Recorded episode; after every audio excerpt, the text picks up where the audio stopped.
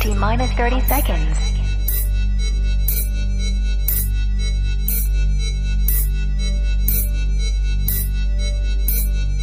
T minus 20 seconds. 15 seconds. 10, 9, 8, 7, 6, 5, 4, 3, 2, 1, zero. Four miles. No contact approaching five miles. Contact 70 miles, Monterey. 2230.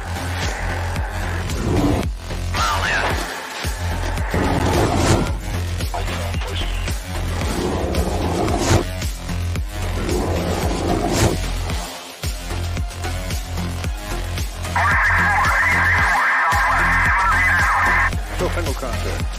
6,000. Speed uh, 350. 340. Heads up. It's uh, 30 left. Shout out. Team. One Alpha has two contacts. 166 at 11. Angels 5. Welcome to episode 3 of the Osiris Project. Today we are joined by Father Christopher Corbally from the Vatican Observatory. We will discuss why the Vatican has an observatory after an apparent shunning of science, as well as what they are researching and how their discoveries may affect doctrine. Join us now for episode 3 The Vatican Observatory. All right, folks, welcome back to episode three. This is a very special episode. We have, as I said, both uh, Father Corbally and Professor Matthew Szydagis. Uh, Father Corbally is a Jesuit priest on the research staff of the Vatican Observatory and an adjunct professor at the University of Arizona. He principally uses spectroscopy to investigate the evolution of stars, and he's a co author for the comprehensive volume Stellar Spectral Classification. He was the project scientist for the Vatican Advanced Technology Telescope on Mount Graham, Arizona, and, as well. And a longtime interest in interdisciplinary questions has led to his co authorship with Dr. Margaret Boone Rappaport of the recent book, The Emergence of Religion in Human Evolution.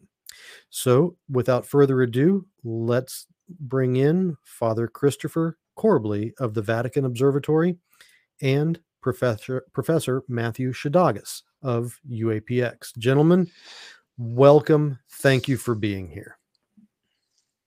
Good to be with you, Jeremy, and Matthew too. And Yes. Nice to meet you, Father. Yes. So, Matthew, this is Father Christopher Corbally. Christopher, Nice. this is Matthew Szydagis. Matthew is our one of our physicists on staff at uh, at UAPX. Pleasure so- to meet you, Father. I'm uh, the only practicing Catholic, or probably the only religious person on my department of physics. Everyone else is Oh. an atheist. yeah. Well, neat, but I think it's a myth, as uh, someone whom you've met, uh, Brother Guy Consolmagno, that uh, yeah, you know that uh, physicists are low in uh, believers. No, I, I don't think so. well, in my department, it's true, unfortunately. Yeah, well, you, should, you should come here to uh, the Department of Astronomy in uh, Arizona. Yeah, You know, it, it it is interesting. I, uh, I, I this wasn't the direction I was going to take initially uh, with with this interview, but I was watching a uh, uh, a little snippet from an interview that that had you and a few other folks on uh, Father that was done by the BBC, and I can't remember the gentleman's name. Lawrence uh, Krauss. Lawrence Krauss? hmm and he he he he made a statement that kind of I, I can see how it would be offensive to some that he said that the best scientists are atheists, and that that struck me as very odd because I I never even well I, I wouldn't consider it, but h- how is that specific statement received within the scientific community of the church? it's uh, ignored. Fair enough. uh, quite honestly. And you'll see from that, I think it was called a pop up or something program on the BBC, five minutes or so. And Yeah, it was a very small clip. small clip, and you could kind of see it from there. Actually, uh, Lawrence Krauss was extremely well answered by the director of the uh, Department of Astronomy.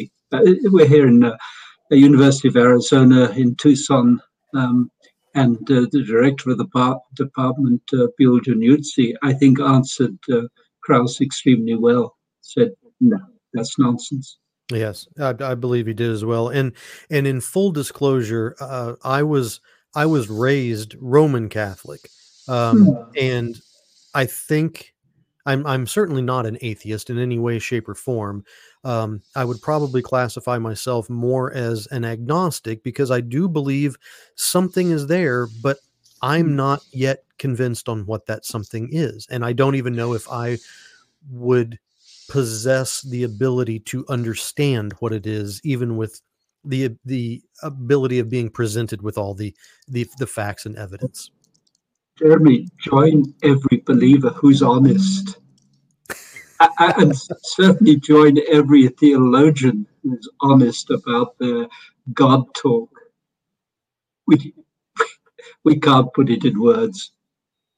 I mean, even Richard Dawkins says on a level of zero to seven, he's a level six atheist because he says it's on it's it's not scientific to claim you know something with hundred percent certainty.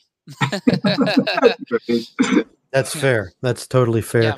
So, so uh, Father Corbally, before we get into the the why, what, when, and how, let's let's talk a little bit about where where we are now with this conversation in, in atheism and science and religion how does one who has a very, very strong belief in a specific doctrine or dogma, how does one ensure that that belief structure, that personal belief structure, does not uh, affect in a bias towards the the output of of scientific research?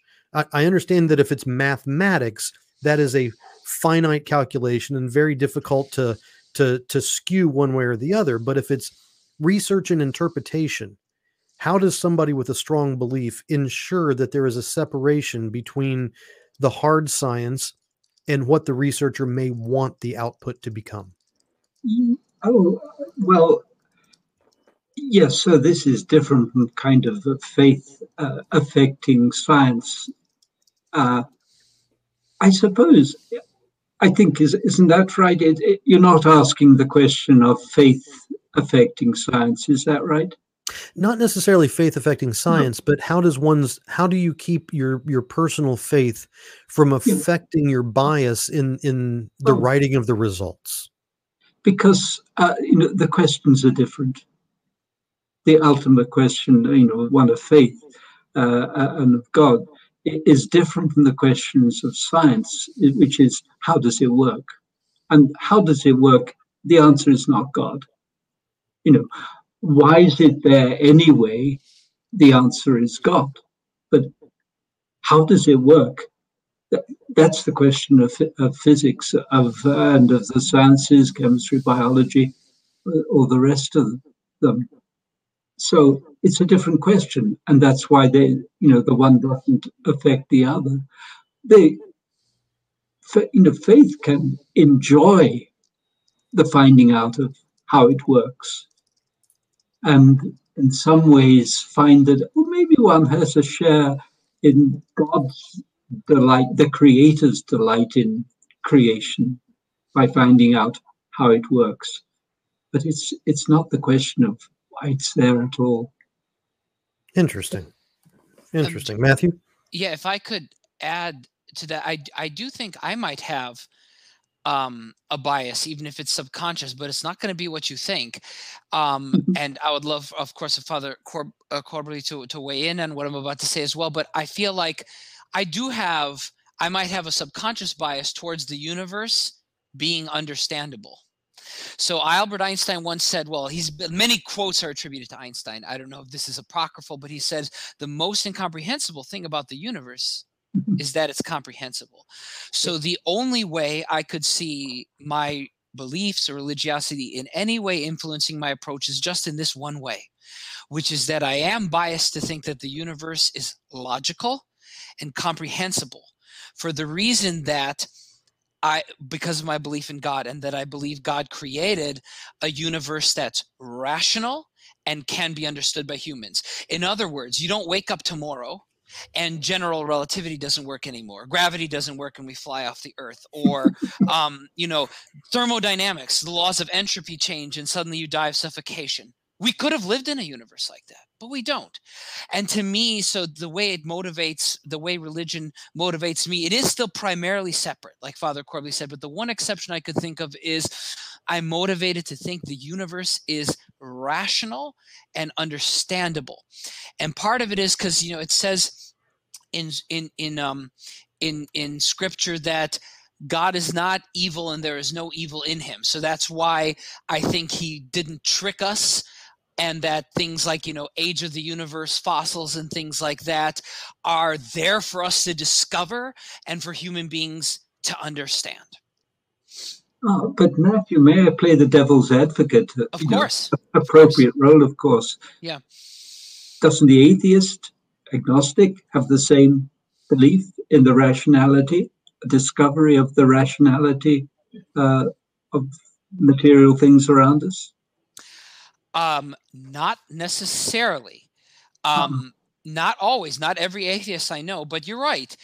I would say that to me, then, the source of that rationality is different because the way I look at it is as a scientist, either the laws of physics are eternal and the universe could have come from nothing, or there's an eternal creator that made said laws. Um, and so the way I look at it is the source of the rationality is different. But you make Yeah. an excellent Yeah, point. no, that's uh, wonderful. So the source, I suppose, the source of an atheist's rationality is the fact it's worked so far. Yeah. See, but then the difference for me is I have faith it will continue to work. I can't prove it, but I have faith that the rationality will, of the universe will continue. Yeah. and see for me i just don't know i, I fair, simply yeah. just don't know.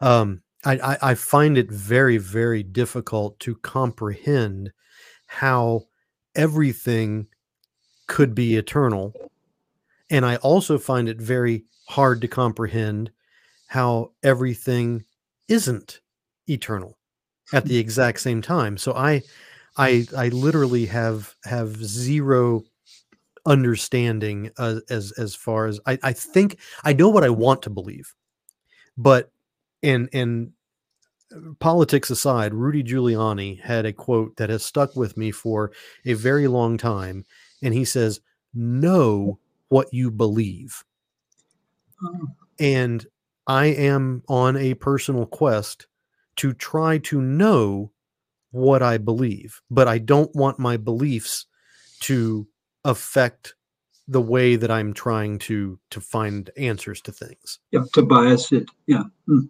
Yeah. So so this is is fantastic and I I appreciate this conversation, but I think my, one of my biggest burning questions and I need to preface this by saying that my questions are not designed to be insultative or any other type of of in, interrogatory type of uh, approach. I I am I am asking questions from an outside perspective based on what I see happening or what I have seen happening through my eyes and through my understanding. And that may well be flawed, but it is it is what is in my head and probably many others that are very curious and and we have the assumption and it may be a, a wrong assumption but we have the assumption that throughout history long time ago that it seems as if the catholic church or churches in general for that matter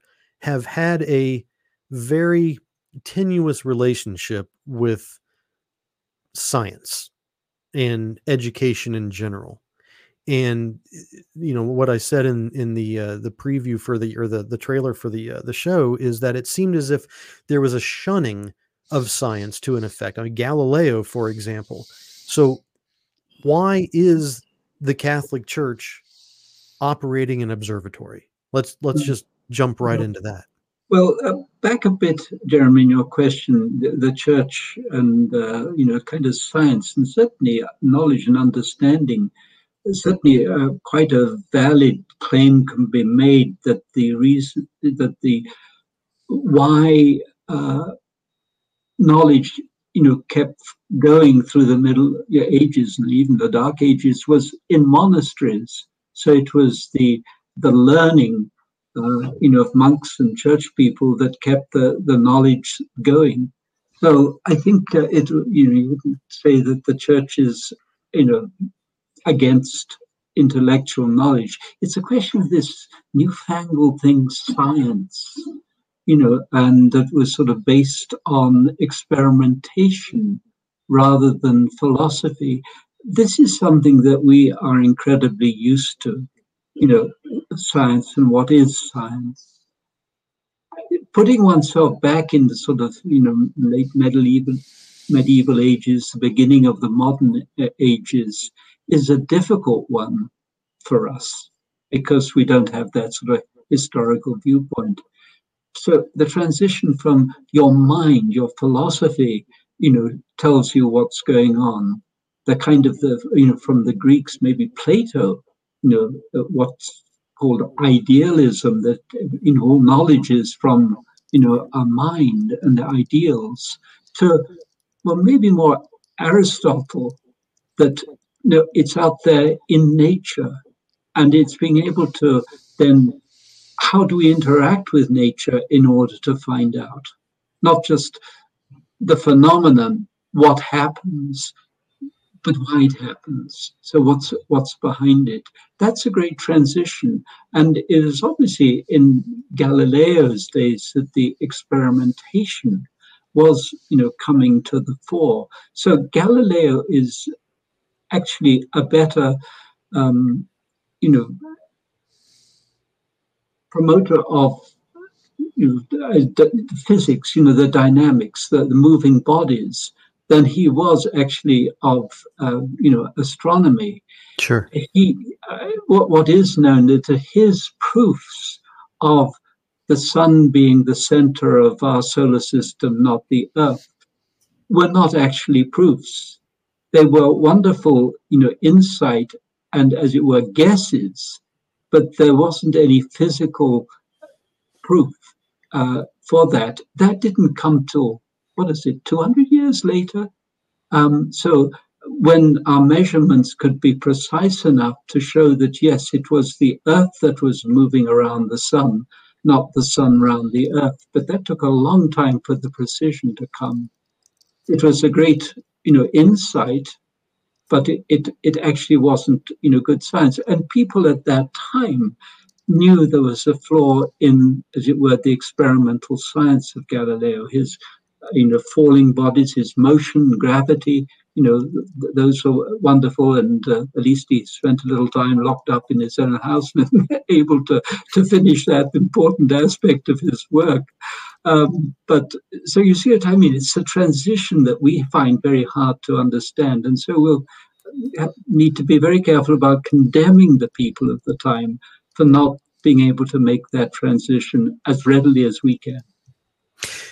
So it's not necessarily the the the doctrine or dogma of the church that would would lash out at new ideas or new guesses as you were saying but it was more the mentality of the people that were that were speaking of the time. I think so. Uh, before that upstart galileo came on the scene and thought he knew all about our solar system. So we're actually going back into uh, the 16th century and more precisely 1582 the Catholic Church promulgated the calendar system that we are now using at the time. So it, used observational astronomy to give us our current calendar, what they were then operating on, what was it, over 400 years ago, uh, nearly 450 years ago, was a calendar inherited from Julius Caesar, which mm. again for the time was incredibly good, but it didn't quite have the length of our year correct. And, and so what was happening is that the seasons, spring, summer, autumn, winter, were getting out of step with the calendar date. And for the Catholic Church, that was a problem because what was happening the date of Easter in the Northern Hemisphere was shifting back into winter time, whereas it is an Easter feast, a, sign, a feast of new life in Christ, the resurrected Christ. Um, so that was a problem for the church, and that's why the church brought in mathematicians and scientists, among whom was one Jesuit, to advise on how to uh, reform the calendar. It was Pope Gregory the Thirteenth, as I say, 1582, who promulgated the the calendar that we're using at the moment, the Gregorian calendar. So, in a sense, you know, science was there, but it was a time of transition. It was only obviously the beginning of the um, 1600s that uh, Galileo came on the scene with his great um, insight of what might be, you know, how, how our solar system was made up. Interesting. So, yes, go ahead, Matthew. Jeremy, I'd like to add about the, you know, uh, uh, Father Corbally mentioned about guesses. So, you have to keep in mind, yeah, with Galileo's original. Uh, I, have learned a lot about the Galileo story from Brother Guy. Actually, he came and gave a seminar, a public seminar about Galileo, and talked about the facts. And there's been like hundreds of books written on the subject. And what one has to acknowledge is that um, you can't. The heliocentric model, as originally stated, actually doesn't work better than the Ptolemaic model because if you assume planets' orbits are circles, your answers are nowhere near as good as Ptolemy with his epicycles. It doesn't fit the data. It's not until you get Kepler and we let go of this, like, oh, it has to be circle, has to be perfect, mm. and we get elliptical orbits. Bam, suddenly now the heliocentric model actually is better than the geocentric. So are you saying it's fair to maybe not fair, but it was more acceptable to question harder Galileo because his imperfect guesses still weren't correct. That that's right. So there's no excuse, and Pope John Paul II already apologized about the whole Galileo thing. I know it was a few centuries late, but but still, you know, Pope John Paul II, one of my personal heroes. But the thing is, is that it still doesn't excuse everything that happened. Brother Guy says this, but you have to understand the his scientific context hmm. and also the historical context. You had the Protestant Reformation, and the church needed to look hard and look like it was ultra conservative, and so it had to come down hard hard on Galileo. So that doesn't excuse it, but this is what I learned from Brother Guy is that you need to look at that context. And also you have to, you can't look at the the church history as Father Corbally was saying, look, it's it's not some linear thing where it's like, oh, it was anti science for this time, and then bam, suddenly it changed in the 20th century. There's ebb and flow of historical and cultural differences. For example, when I give my talk on faith and science, I trick a lot of people. I take a quote from St. Augustine. I actually take an entire paragraph from St. Augustine where he talks about evolution and animals, land animals coming from fish. And I'm like, who said this? Was it Richard Dawkins, Charles Darwin? And uh, the entire audience gets it wrong. It's St. Augustine. And you should see the jaws drop in the audience. I'm like, yeah, St. Augustine was talking about evolution millennia before Darwin. Okay, so then, and and Saint Augustine, of course, one of the heroes of Catholicism, of Christianity in general. So I don't think history is not a linear process of constantly changing in one direction. So one cannot say a binary statement, oh, the church was against learning or science, and then suddenly it wasn't. When I just gave you this great example from St. Augustine, who I should also add, I quoted I quoted this in my talk. He also has a paragraph making fun of people who take Genesis literally. He says, Oh, of course, it's not seven actual days. Only an idiot would believe that. He says that, okay? This is St. Augustine, okay? St. Augustine, in he was the 300s, I believe. Okay, it took three digits to say the year, right? This was long before the year 1000. St. Augustine was writing this millennia ago. Keep So do you think it would that. be think fair to that. say yeah. that the church in yeah. general has has less of a, uh, a persecution problem and more of a public relations problem because the message mm. doesn't Ooh. come to me. I think I'll let Father Corbally take that one. I think that's true, but, and you're also, you know, true that there was, you know, a great sluggishness to to transition from, um, you know, the the static, the Aristotelian um, view of things, you know, and the earth as a center. And there was, you know, and the, you know, literal interpretation of the Bible. Again, what Matthew was saying about uh, that Augustine was criticizing. There was, uh, you know, that transition took a time within the church, and there were church people who were, you know, kind of stuck in the past as it was, well, well as ones that were heading, you know, for current uh, modern science. So, uh, among, you know, the Jesuits in the um, 17th century, so the 1600s, the ones who who certainly you know, kind of realized that Galileo had the right picture of our solar system and maybe the universe as a whole, uh, but weren't allowed to teach it, but they certainly thought it was correct.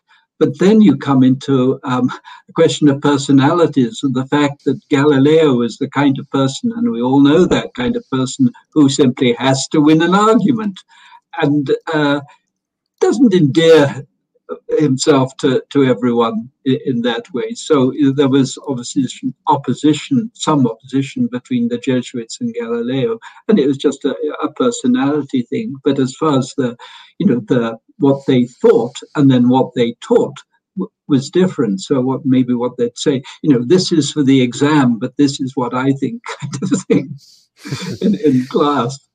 Maybe so, one goes goes on a little today. So this is absolutely fantastic, and it it reinforces my question that I'm that I'm asking is why does the Vatican operate an observatory? Um, and and I had, in all honesty, I had a preconceived idea for for my answer, but now that is mostly erased. So I would love to hear the official reasons for why the Vatican operates uh, not not one, but I believe two observatories, one in, in Vatican City and, mm-hmm. and one here. Not quite, no. It's one observatory, two locations. Okay. You know, okay. universe is big, so why not have uh, lots of locations? But uh, you know, multiverses or multi locations for the one observatory, the Vatican Observatory. We have headquarters near Rome, as you'd expect, Castel Gandolfo now, but it started in the city of you know the city of the Vatican. Mm-hmm. Um, and then since the you know early 1980s, we've had this research base, so also part of the observatory, but a research base hosted by the University of Arizona in Tucson. So uh, that's the kind of thing. Um, but your, your original question, why? Well, one, there's a tradition there you know, the church is good on tradition, and the tradition does go back to what I was speaking about the reform of the calendar under Pope Gregory the Thirteenth, our Gregorian calendar now, and so um, you know the church in astronomy, uh, the astronomy was one of the subjects taught at medieval universities astronomy, just kind of what kind of astronomy, there we go. But it was there. So it, it's there and these were church-run, you know, universities. So these, uh, for the main part, uh, or religion-run universities, um, and uh, so astronomy was there. It's part of the, the curriculum. So in the, uh, you know, the Vatican's university in Rome, which is now the Gregorian University, but it was called the Roman College for a long time astronomy was part of the curriculum. And there would arise um, one of the faculty members, from the Jesuit, who would get a real enthusiasm for observational astronomy and establish a little observatory. And, you know, like any enthusiasm, it would kind of wane when the person passed on. And then it would resurrect again uh, as things, uh, you know, uh, with a later person. So it's kind of that up and down uh, you know, active uh, participation in, uh, you know, observational astronomy research at the Church's University uh, in Rome, the, the Roman College initially. Uh, Interesting. So, so, so it, it's that kind of thing, a, a graduate, a presence, a definite presence of astronomy, but coming and going as the enthusiasm of a particular person came and went. So, is the observatory structured more for practical applications for teaching and informing students or is it is it a and and forgive my terminology. It, it's it's for lack of a better word, a legitimate research institution. Yeah, it's a research institution. Um, just to go on a little bit of the, the story of the Roman College, just to show that in the middle of the 19th century, so the actually 1850 precisely, a Jesuit was appointed um, director of the observatory of the Roman College. His name was Father Angelo Secchi, and he was an incredible pioneer in what is now modern astronomy. Before then, it had been positions, more astrometry, the measuring of positions and brightness of objects in the heavens. With uh, Angelo Secchi and his like, became uh, astronomy became physics. It became astrophysics, the understanding of why, what are stars, what are planets made of. Angelo Secchi had the wonderful, you know, uh, thought experiment. What would it be like to stand on Mars? And we're still wondering ourselves, but obviously with our probes getting a better idea. So, what is Mars really like? You know, mm rather than where is it in the sky. So this transition. So Angelo Secchi, a prominent member of the you know um, Roman College, when as you know towards his later years, that uh, Rome came, uh, as it were, conquered by the uh, Italian, and so the observatory fell into the Italian government hands, and the Vatican no longer had an observatory. A little bit later, in 1891, Pope Leo, now the 13th, re-established the Vatican Observatory, basically in its current form. First in Vatican City in the 1930s, um, is able to establish outside of Rome and away from Rome lights at Castel Gandolfo outside of Rome. And then, as I say, in 19, early 1980s, again, because of the light pollution around Castel Gandolfo, we have our research base here in Arizona. So a kind of continuous, um, you know, line from when Leo reestablished it late 19th century to, to current day observatory, established for research, back to your original question.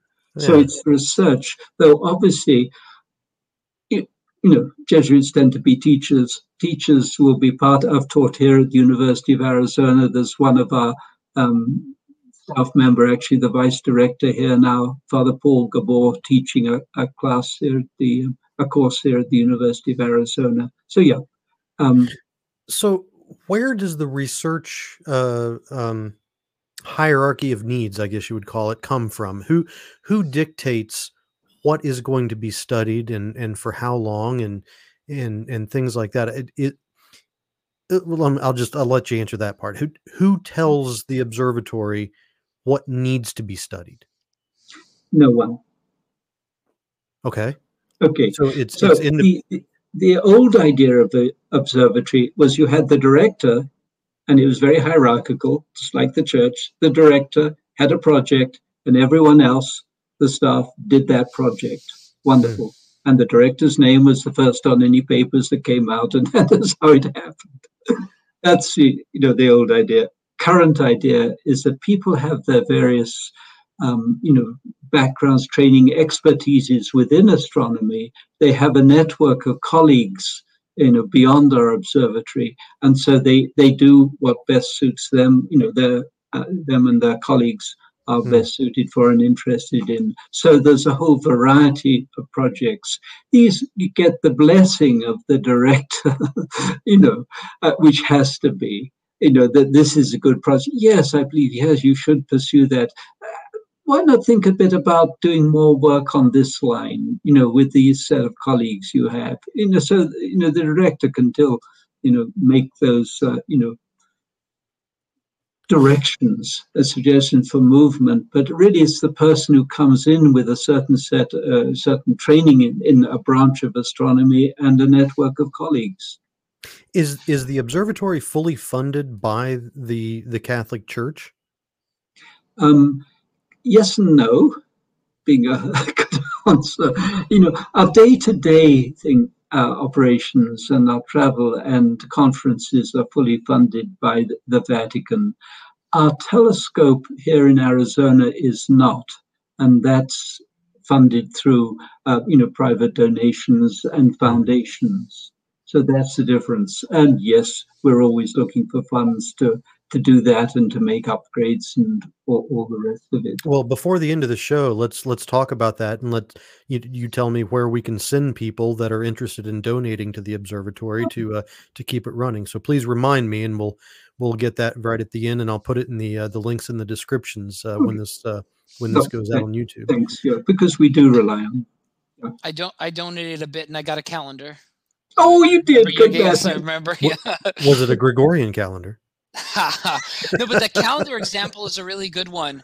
Actually, that before we got too far away from that, I wanted to to to jump in about how the um the church was utilizing science okay then and and how critical it was even though it was in the context as father Corbally said of the setting the correct date of the holidays like easter mm. but also i wanted to come back to the point of of um of ast- astronomy versus um versus just you know astrometrics. exactly.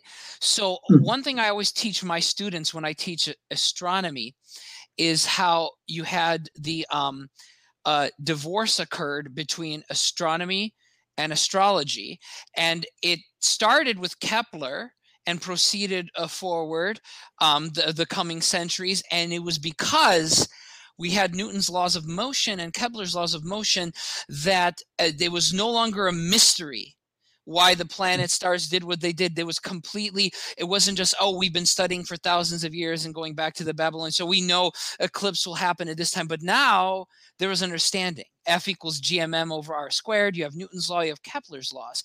And and I wanted to point out because I think this can help also given the theme earlier about, you know, religion and science and a perception of, of conflict. I'm not sure if you know this, Jeremy, but you realize that the Catholic Church and also many forms existing and uh, forms of Christianity, you know, have been vehemently um, against astrology.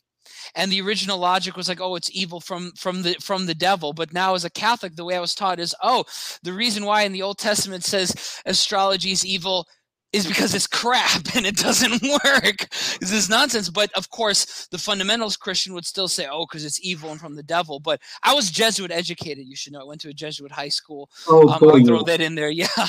and so, um, but but I, the way I was taught as, as a Catholic is like, we don't do astrology because it's crap and it doesn't work. And that's why God said, don't do it, not because it's evil, but God was trying to encourage people, even ancient times, um, don't waste your time on things that don't work and but there's this interesting separation not just between astrometrics and astronomy but then there was this historical divorce also between astronomy and astrology in science when it already was there for centuries in the church because the church was like mm, you know bible says no to horoscopes and astrology. And then so they were first on that front. The church was first. And then science caught up and it's like yeah astrology is yeah. They caught up later. The church was actually ahead of its time on on on that on that on that front. The reason why I thought of it is because Father Corbally mentioned astrometrics, and it reminded me also other astro blank, you know, insert a different suffix, also underwent separation over history. So what happens when when the when the observatory is not fully funded, the telescope itself is not fully funded by the Vatican in Tucson, um, and you're looking for donations, it, are I, I don't want to get into a lot of of fringe conversations, but here at UAPX, we become very beholden to the people who give us money and we're we're bound by their directionality their caveats and their covenants in exchange for the funding. Hmm. does does the church have override authority on that or is the telescope itself and the operation of the telescope also beholden to the wishes of the donors? It, short answer yes it is. So um, in we are in you know a, tax exempt corporation uh, in, incorporated in the state of Arizona. So yes, we have to follow uh, the practice of such uh, organizations. And yes, we follow donor wishes. What what happens when there is a conflict between donors' wishes, or is there conflict between donors' wishes and the church? Well, you, you don't accept the donation. And uh, the, the occasional, certainly, you know, Jesuits who are principals of colleges have had to make that kind of decision. A donor wanting this, that, and the other, and the the principal feeling no, that's not appropriate. So um, thank you so much, but no, thank you. If if you're comfortable in in answering the question, what would be a conflict for research between a donor and the church? What what would the church say no to? With our telescope, um, it would say no to say a, a spe- specific military use. Okay. Now, having said that, uh, I have great friends actually who are m- among the first users of our, uh, you know, telescope here in Arizona, uh, who uh, were in a college just nearby at the foot of the mountain, and they would bring students up, and there were wonderful users there. But then they moved to New Mexico and um, the university there, and got funding for a telescope. Actually, the, the mirror is the same size as what the mirror in the Hubble telescope, so it's a good sized mirror. And in order to aid their funding, part of it is funding by the, the military. And so that's fine. It's it's not a it's not a church telescope. That was the way they could get a telescope, and it's do, you know it's good doing good um, work. You know, I, I, won't say exactly what it's doing, but uh, you know, and, and they don't know exactly what it's doing either. But you know, that seems to be fine. Uh, the also, I suppose, in the University of Arizona um, has been working with mirror military on a common project to try and get around the fuzziness, the defocusing that the atmosphere makes for images of stars and galaxies. So, uh, you know, the image has to come down through the atmosphere, and there's turbulence, there's little thermal turbulence in and so it defocuses the image the sharp image of say a star and the star mm. ends up as a little blob rather than a single point you know down at your telescope. Now with a technique called adaptive optics you can make that star come back to a, a point of light or the galaxy in all its glory. Now think of it the other way. So the military can look upwards and find out exactly what the satellites are looking like. So it's the same problem of, you know, stabilizing the artificially stabilizing the atmosphere in hmm. order to get precise images. So it works both ways. And we've had University of Arizona people, you know, working with military. So there's overlap there. It's not to say that the church is against military, but doesn't want to directly work with them. It just is not appropriate. Sure, and, and completely understandable. Um, has there ever been any discovery that the Vatican Observatory has made that I, I, guess for lack of a better terminology was was like a rock being thrown in a pond it created waves and it it it made the church kind of take a step back and and look at doctrine and say were we wrong or or has any discovery emboldened the doctrine more so than than than not with with proof. Yeah, this would be in astronomy in general. Uh, the Vatican Observatory itself has not made you know shattering discoveries. We've participated in various things, but not of itself. But I I'd always expect you know uh, science to bring challenges. Yes. Uh, I'd say that uh, you know genetics has, has brought challenges uh, and that understanding, but it's always um, you know opening up one's eyes. You know, initially you say, "Gosh, what," and then incorporating. Let me do a little kind of uh, almost personal plug. That so you, you mentioned that I've you know, co-authored a book uh, on the emergence of religion in human evolution. Mm-hmm. So you know, this is actually it's not so much theology, you know, religion as science answering how do we come to have a capacity for religion? So rather than looking at the religion itself, how do we, you know, we humans, how do we have that capacity?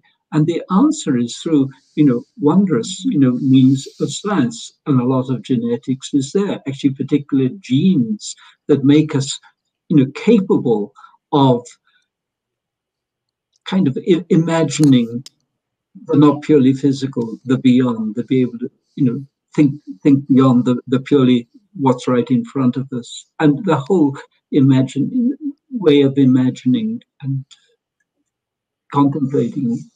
Um, so uh, this is this is a matter of science. So initially, one say, "Oh, genetics. No, that must be terrible. It's, it challenges, you know, God's action." Actually, no. It uh, it's fascinating to find how God can work through the, you know, the pro, the progress of nature, the path of nature in evolution, to, to make us who are capable of incredible things, including a capacity for religion. Interesting. Interesting. Jeremy, I've been waiting for you to ask that question because I knew you were oh. going, I knew you were going to, and I think one critical thing to be aware of is that a a religion and a doctrine can be very robust if it avoids what is what what is known as the god of the gaps Guy Hmm. Consolmagno, Guy, Guy mentions this in his many of his books, and I talked about. It's basically, if you say God is responsible for lightning, and now we understand how lightning works, then you've got a problem. But if you are, I know the the counter argument, the devil's advocate counter argument to what I'm about to say is, oh well, if you make your religion vague enough, anything works. But I'm being sincere, of course, that as long as it's, you know, you say God created the universe, but you do not say how, then you avoid the kind of situation you're talking about Jeremy. There are still things you've got like evolution, genetics, Yeah. as Father Corbally was saying. But you asked the question about two ways. You said, what about discoveries that shore things up? Hmm. And I'm not sure if you're aware, but in the 1950s, Pope Pius the the 12th um, said that he it was not a doctrinal proclamation. Be very careful. He didn't say this ex cathedra, but basically he said that the Big Bang Theory was awesome, and he gave it two thumbs up. I don't know if you're aware of this, but the Big Bang Theory was created by a Catholic priest, actually, a Belgian by the name of Father Georges Henri Lemaitre. I probably butchered his name because I don't speak French, but um, my wife does. It's got the funny eye with the carrot triangle on it. But basically, a, a Catholic priest invented the Big Bang Theory. I'm going to let that sink in for a moment in case you didn't know that. And I, I, I, yeah. I had no idea. You had no idea. You know why? Yeah. Because yeah, the media is not going to tell you that because it doesn't play into the narrative of Hmm. religion and science being enemies. It doesn't play into that narrative. Well, this so this goes it's, back to a my historical fact that gets buried. You're not going to find it in many textbooks. A- And Albert Einstein gets credit when you're, you're going to love this. Albert Einstein despised the, the Big Bang Theory because he, despite everyone thinking he believed in God, I think the evidence is really he was more agnostic. He thought the Big Bang Theory was a disaster, was terrible because he believed the universe was eternal. And he fudged his equations to make sure it was the universe was eternal. Because if the universe is eternal, you don't need God. well. So see that Big that's Bang what goes back yeah, to my my idea that yeah. it's very difficult for a person to separate their personal beliefs from the bias of the report.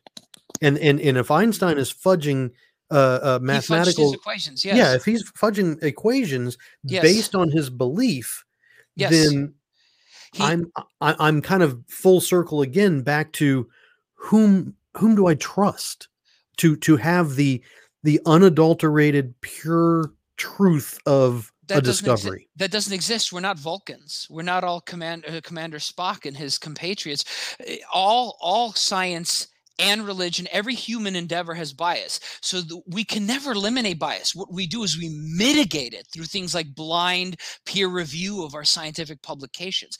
But um, on the Big Bang Theory, I also have to add that because you're asking shoring discoveries that shore up mm-hmm. religious mm-hmm. doctrine, because mm-hmm.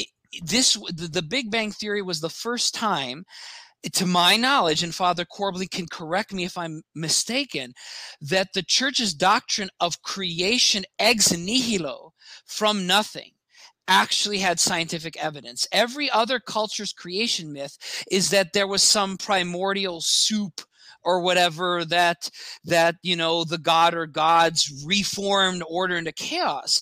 And even in the old testament of the bible it says um, the spirit of god flew over the waters. What waters? He hadn't created them yet. And and and and but the catholic doctrine was that god created the universe ex nihilo from nothing and the dis- destruction of what was called the steady state theory which was the big counter to big bang with the discovery of the cosmic microwave background in the 1960s really sort of killed off the idea that the universe had no beginning. We now know the universe is aged to like five decimal places. I mean, it's crazy. Like well, uh, this universe anyway. This universe anyway. Yes, we know the precision. We when I was a child, we argued about whether the universe was five or twenty billion years old. Now we know it's thirteen point seven nine nine. It's it's absolutely incredible. And but it amazes me though how the strange dichotomies we have in the country and in the world that originally the Big Bang Theory was decried as, oh, that's that's religious. That's that's awful. That sounds like religion. We can't have this. And many astronomers, like Fred Hoyle, not just Albert Einstein, said they poo-pooed it and said, oh, we can't have this. This sounds like religion. And now in modern day, you have in America people saying, what? The universe is only six thousand years old. Ever Big Bang Theory is great. It's like we've come full circle. Right. You know, yesterday's yesterday's controversy becomes today's dogma dogma. Yesterday's dogma became today's controversy. Just come full circle. Fascinating, good, Matthew. You you express that well. I'd also throw a little, uh, you know, bomb in there. And yet, Saint Augustine, whom you very rightly uh, quoted earlier, had um, could cope with a universe that didn't have any beginning. I don't. Uh, I need to go back into the passage and understand it more myself. But that's my strong understanding of someone who is with us and sadly died prematurely, Father Bill Stoeger, our cosmologist, and he'd point out Augustine, you know, could cope with a universe without a beginning. Yes, no, but that was my point earlier about the God of the gaps. So uh, even even if the Big Bang theory was disproven, or it turns out the universe didn't have a beginning, we can still cope with that. I, I agree.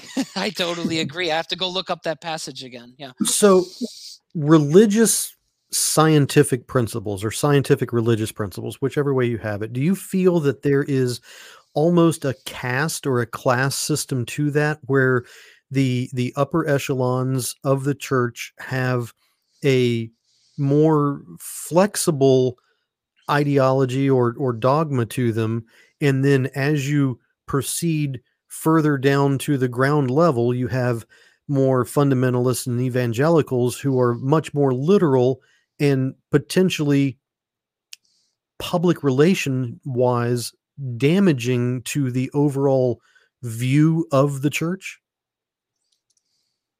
I, there's security in literalism. There's also ignorance and or bliss in ignorance. Yes, exactly. But you know, and the problem with uh, you know the more understanding is it opens up the questions, as uh, Matthew and I know, and you too, Jeremy, in science. Uh, the more you de- delve into something, the more questions you have. In a sense, the more uncertainty you have. You know, at, at heart of things, we've not got to the fundamentals of uh, you know fundamental physics yet. Um, and uh, I had a, a, wonderful enthusiast a couple of days ago uh, talking about the, you know, how magnetic resonance was going to, you know, transform our whole understanding. Well, yeah, you know, we've had theories of everything, and the answer is 42. Um, you know, the reference there, but no, no, without denigrating the, the power of magnetic re- resonance, um, you know, to find the, the, whole answer is always happily it's beyond science. You know, so, you know, today's science, tomorrow's science, the next day's science. That's the nature of things, always to be asking. So a scientist can't, you know, can't be a fundamentalist because there's always questions to ask. It's essentially a shifting territory. The things, yes, we can establish. Um, again, Matthew, to quote your hero, brother Guy, you know, he'll he'll hold up a you know a science textbook and the Bible and say, look, the Bible's not going to change. This textbook is out of the window in 10 years, even less, and we have to write it again. Yeah, there's a certain com- there's a comfort in certainty.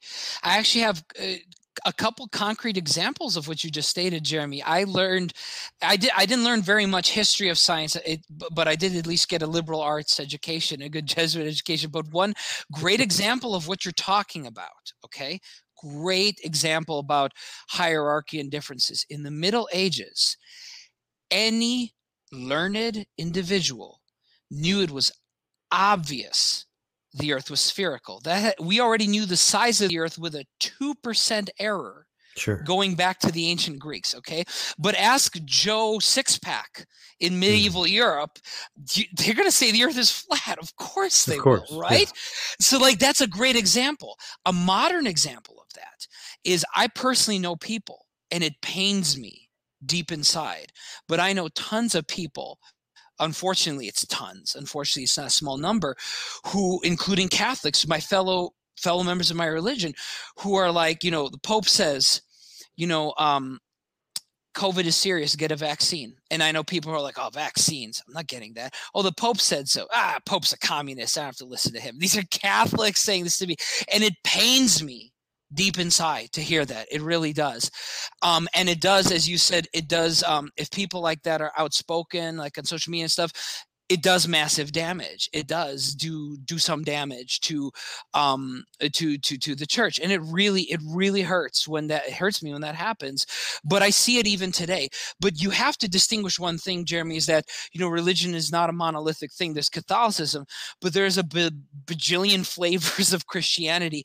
So so there are differing degrees of what you would term fundamentalism, and in my experience, Catholicism is still very low on that scale recent two years, it seems like there's been an increase, at least locally, where I've been in American Catholics on that spectrum. But I think that to Catholicism's credit, mm. I think we have at least recently been pretty far from that, with the exceptions I just said of people I know. But I still think that in general, you need to distinguish not just hierarchy down in the church, but also parallel, realize there's so many different flavors of Christianity Roman Catholic, Orthodox, Lutheran, evangelical, which you term that's a religion. That's not a part of Catholicism. So you have to distinguish, you know, there's Baptist and then, oh, what kind of Baptist? Are you Southern Baptist? Are you this? So you have to be careful. There's a lot of nuance and there's a lot of spectrum. It's not binary either. Oh, I'm pro science and anti science. Yeah. And it's and not binary think, either. Yeah.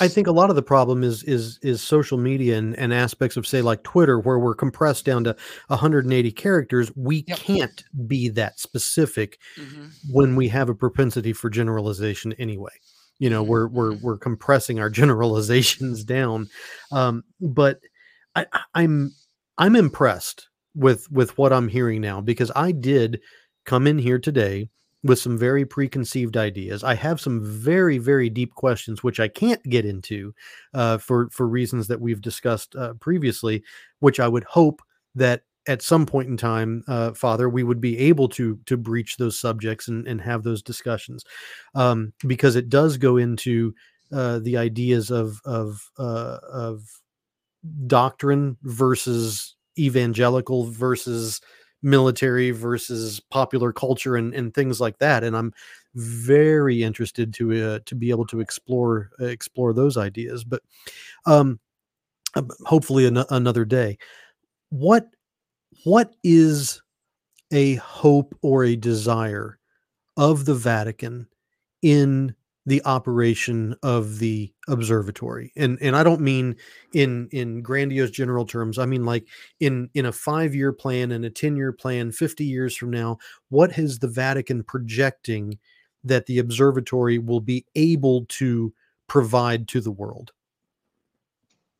Good science now not spectacular front page science but there's a lot of sort of building bricks that are always needed what our telescope here in Arizona can do. It's a very modest size, but it can, you know, keep observing objects. So, or doing surveys, which is the fundamental. You find things out by doing surveys and then finding interesting objects within the, those surveys, or you find things out by staying on an object, you know, month by month or whatever it is, year by year, and seeing the changes and trying to understand them. So it's this kind of, uh, you know, sort of fundamental building block astronomy that I think our telescope and our presence here, you know, uh, can contribute and has been doing so all along. Uh, a, a, personal question for you, Father. I live uh, a few hours uh, west of you. I'm I'm based in Las Vegas. Hmm. Um, would it be possible at some point in time uh, early next year for me to visit or anybody to visit the observatory? How how would i go about being able to to take a tour or set foot on the observatory and introduce hmm. my my 8 year old daughter to the idea that religion is not separate from science? Yeah um, so what I distinguish a little bit, we're all known as the Vatican Observatory, but where our telescope is, is, you know, so kind of another yes, matter. But yes. yes. so it's on Mount Graham, which is at an ele- elevation of 10,500 feet. So in winter, this is a real problem. It's like being in sort of Canada, well up in Canada for mm. the amount of snow. So the Forest Service on, you know, whose ground is our telescope as well as the other two telescopes there on Mount Graham. Uh, the Forest Service closes access to visitors in the wintertime, which is about November through to the uh, certainly end of April into May. Mm-hmm. Uh, hmm. but in the summer period, then uh, we welcome visitors through Eastern Arizona College, uh, which runs the um, oh, oh, it's now Discovery Park that's the okay. name of it. Discovery, Discovery Park. Park. So if you looked up Discovery Park, Eastern Arizona College, you'll see there how visitors are accommodated um, and can get a wonderful tour in the summer periods. We the last two seasons, you know, for good uh, pandemic reasons, we haven't been able to have the tours. Hopefully, they can begin again, you know, next uh, summer, say late, late, late May. But it, it, it's lovely to do that access, as I say, take is a bit of a trick. The last two miles is a uh, you know single lane, so that has that's why they people have to go up in a, a minivan. But they have wonderful um, you know guides there, uh, whom we train. You know, bring up to date each year on what's going on, and they're great enthusiasts. Yeah, how, we how welcome. Much time, how much time well thank you I, I, would love to be able to to take a look at it and and like i said i i'm raising an eight year old daughter oh. um, and she is extremely scientifically minded. Uh, her her mother is uh, we're we're divorced. Uh, her mother is is raising her uh, in a religious aspect. I am mm-hmm. raising her in a science aspect, and I would love to for mm-hmm. her to set foot somewhere that would allow her to mentally bridge that gap because I don't think that separately we're we're imperfect. Your driving um, distance, I think, from the Vatican. Oh yeah, I can drive to Tucson in just a few easily, hours. Yeah, it's just great. Yeah, and, and my, my my vehicle, father, is is a very capable off road vehicle that that again we won't get into, but uh, it it could climb to the top with or without a road. Well, um, the yeah, okay, maybe you'd have to do, but the the thing is the access and, and what the Forest Service uh, wants to how to do that. So done through Discovery Park. Uh, Discovery yes, Park, uh, fair enough. Yeah. How, how, much time do you spend at the telescope? Uh, relatively little. You know, it, it'll be you know four or five nights. You know, maybe three times a year. Um, but you know, one of our number, you know, Father Rich Boyle he's up whenever he can. So it's uh, um, he, spends a long time. Uh, he has colleagues, particularly in Lithuania, and they're doing you know. I'm half. surveys. I'm half Lithuanian. There are almost no Lithuanians. Oh, so is that your name? Oh, Yeah, yeah. There's like three million Lithuanians on the planet. Yeah, I'm half Lithuanian, half Polish. Oh, Well, that's wonderful. what do you know? That's super.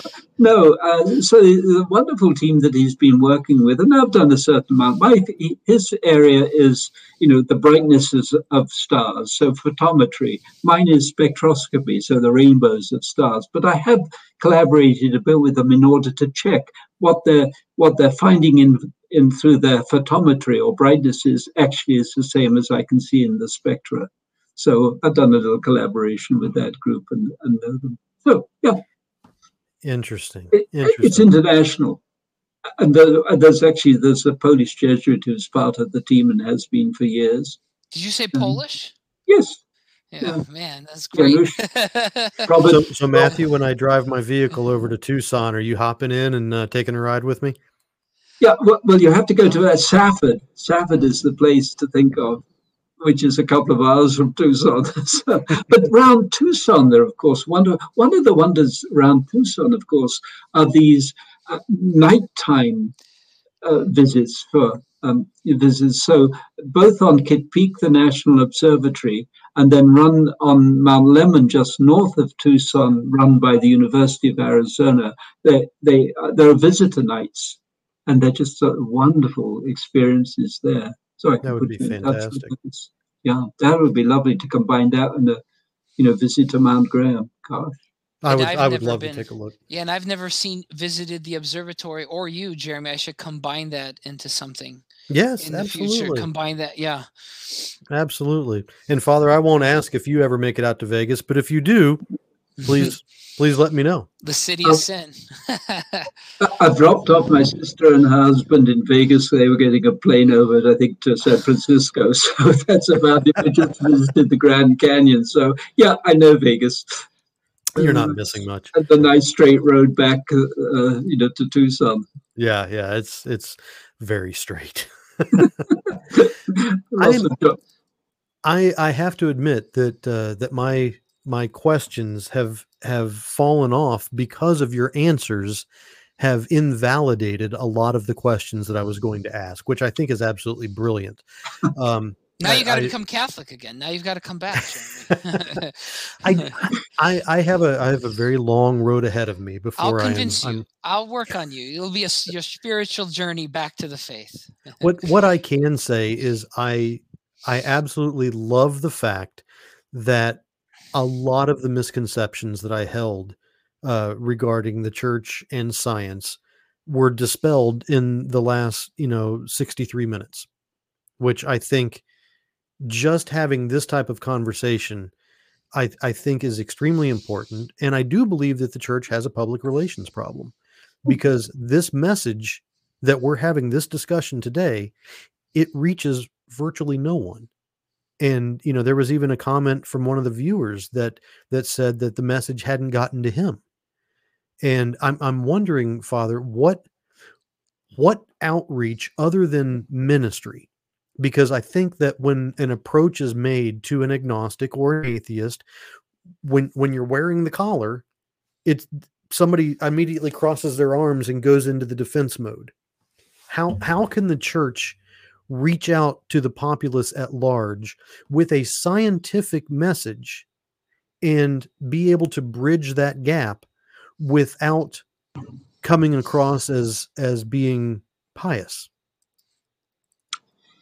Well, obviously, one of the ways is we talk about our science. You know, and, that I've done many ways.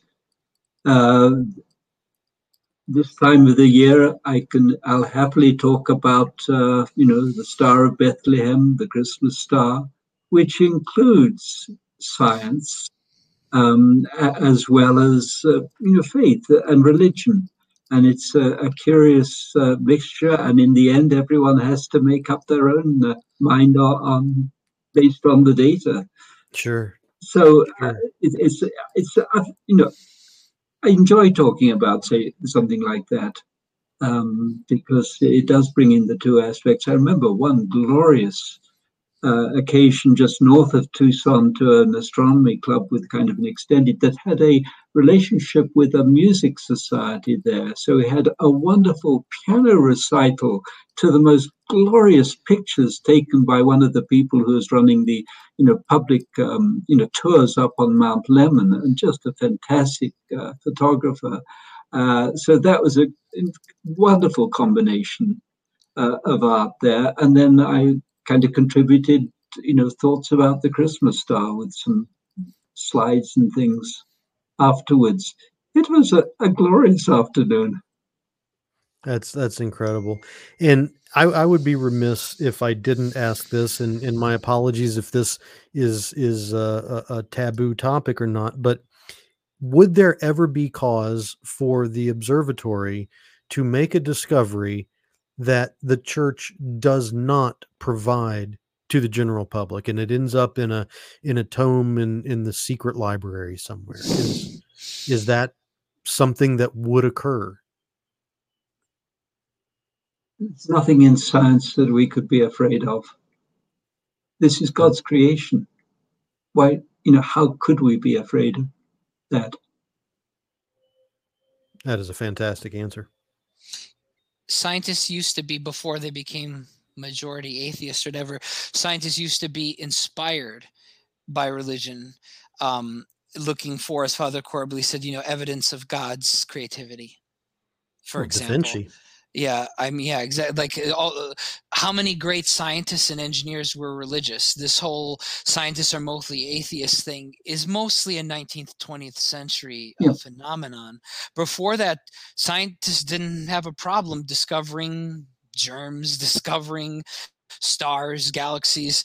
There wasn't a problem. Think, things like you brought up with Galileo earlier, we're the exception, not the rule. We're not the general thing. And people and scientists themselves were inspired by religion to be like, look at the wonders of God creation. Look at these crazy things that God has created in biology and physics and chemistry and astronomy and geology everywhere.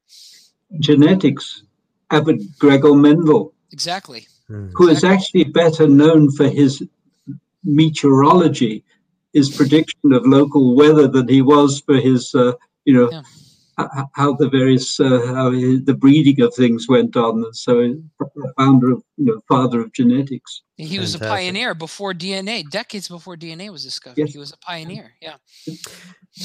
How does somebody donate to the observatory, to the telescope? Oh, well, lovely. Uh, go to the website Vatican Observatory, or one word, dot org, and it'll tell Vatican you about observatory.org. Yep. Let me get this down here so that the uh, the viewers can take a look at it. I believe yeah, well, right there. That's fair. Well, thank you for asking. Yeah, there are all kinds of stuff there. There's various blogs and things, and how can you you can sign on to uh, get regular blogs and even participate in monthly full moon conversations. Uh, can people request uh, to use the telescope or have access to the telescope? And how does one partner with a research uh, opportunity with the Vatican? Well, it, it, would be professional astronomers, and we, we have have yes. collaborations such as uh, Rich and the Lithuanians. The other thing is that it's you know part owned by the uh, um, University of Arizona. So you know, fact of the the three university, state universities in Arizona have uh, access. The, the faculty have access to it. Fantastic. Father, I won't take up any more of your time. We've we've gone over the uh, the hour limit here. Uh, if there's anything else that you would like to uh, to to state or express on behalf of the uh, the church, the Vatican, or the observatory separately, uh, please feel free to do so. Well, just to thank you, Jeremy, for this opportunity, this wonderful conversation uh, with Matthew as well. And just to say, yeah, we're on a journey. We are. We are wonderful. absolutely on a journey. And uh, hopefully that journey will allow us to have the other conversation at some point in time. Mm, exactly. Father Corbally, Professor Szydagis, thank you both for joining me. This has been an amazing conversation, and uh, I hope, Father, you don't mind if I do keep in touch. Be lovely. Good, Thank you. Jeremy. Look forward to It was Fantastic. nice, Father Corbally. It was great to. It was not great to meet you, And you too. virtually meet you. Yeah. Yeah. That's way nowadays. Absolutely. Okay. And if there's ever any uh, any any positive discoveries that uh, that the observatory makes, feel free to uh, to call me and we can talk about it. Sure. All right, gentlemen, I thank you for your time. I'm going to take you out of the uh, the show now and uh, wish you all the best and Merry Christmas. Merry Christmas. To everyone, Merry Oh, yeah. Christmas. Merry. Merry Christmas. All right, that wraps up episode three of the Osiris Project. Thank you again to Father Corbally and uh, Professor Szydagis for their time, expertise, and uh, I'm going to be taking a small break between now and the first of the year. So this is the last episode of 2021. Come January 2022, I will be back with more interviews, more live shows, more information, and more science. Anyway, have fun, enjoy. Merry Christmas, Happy New Year. God bless.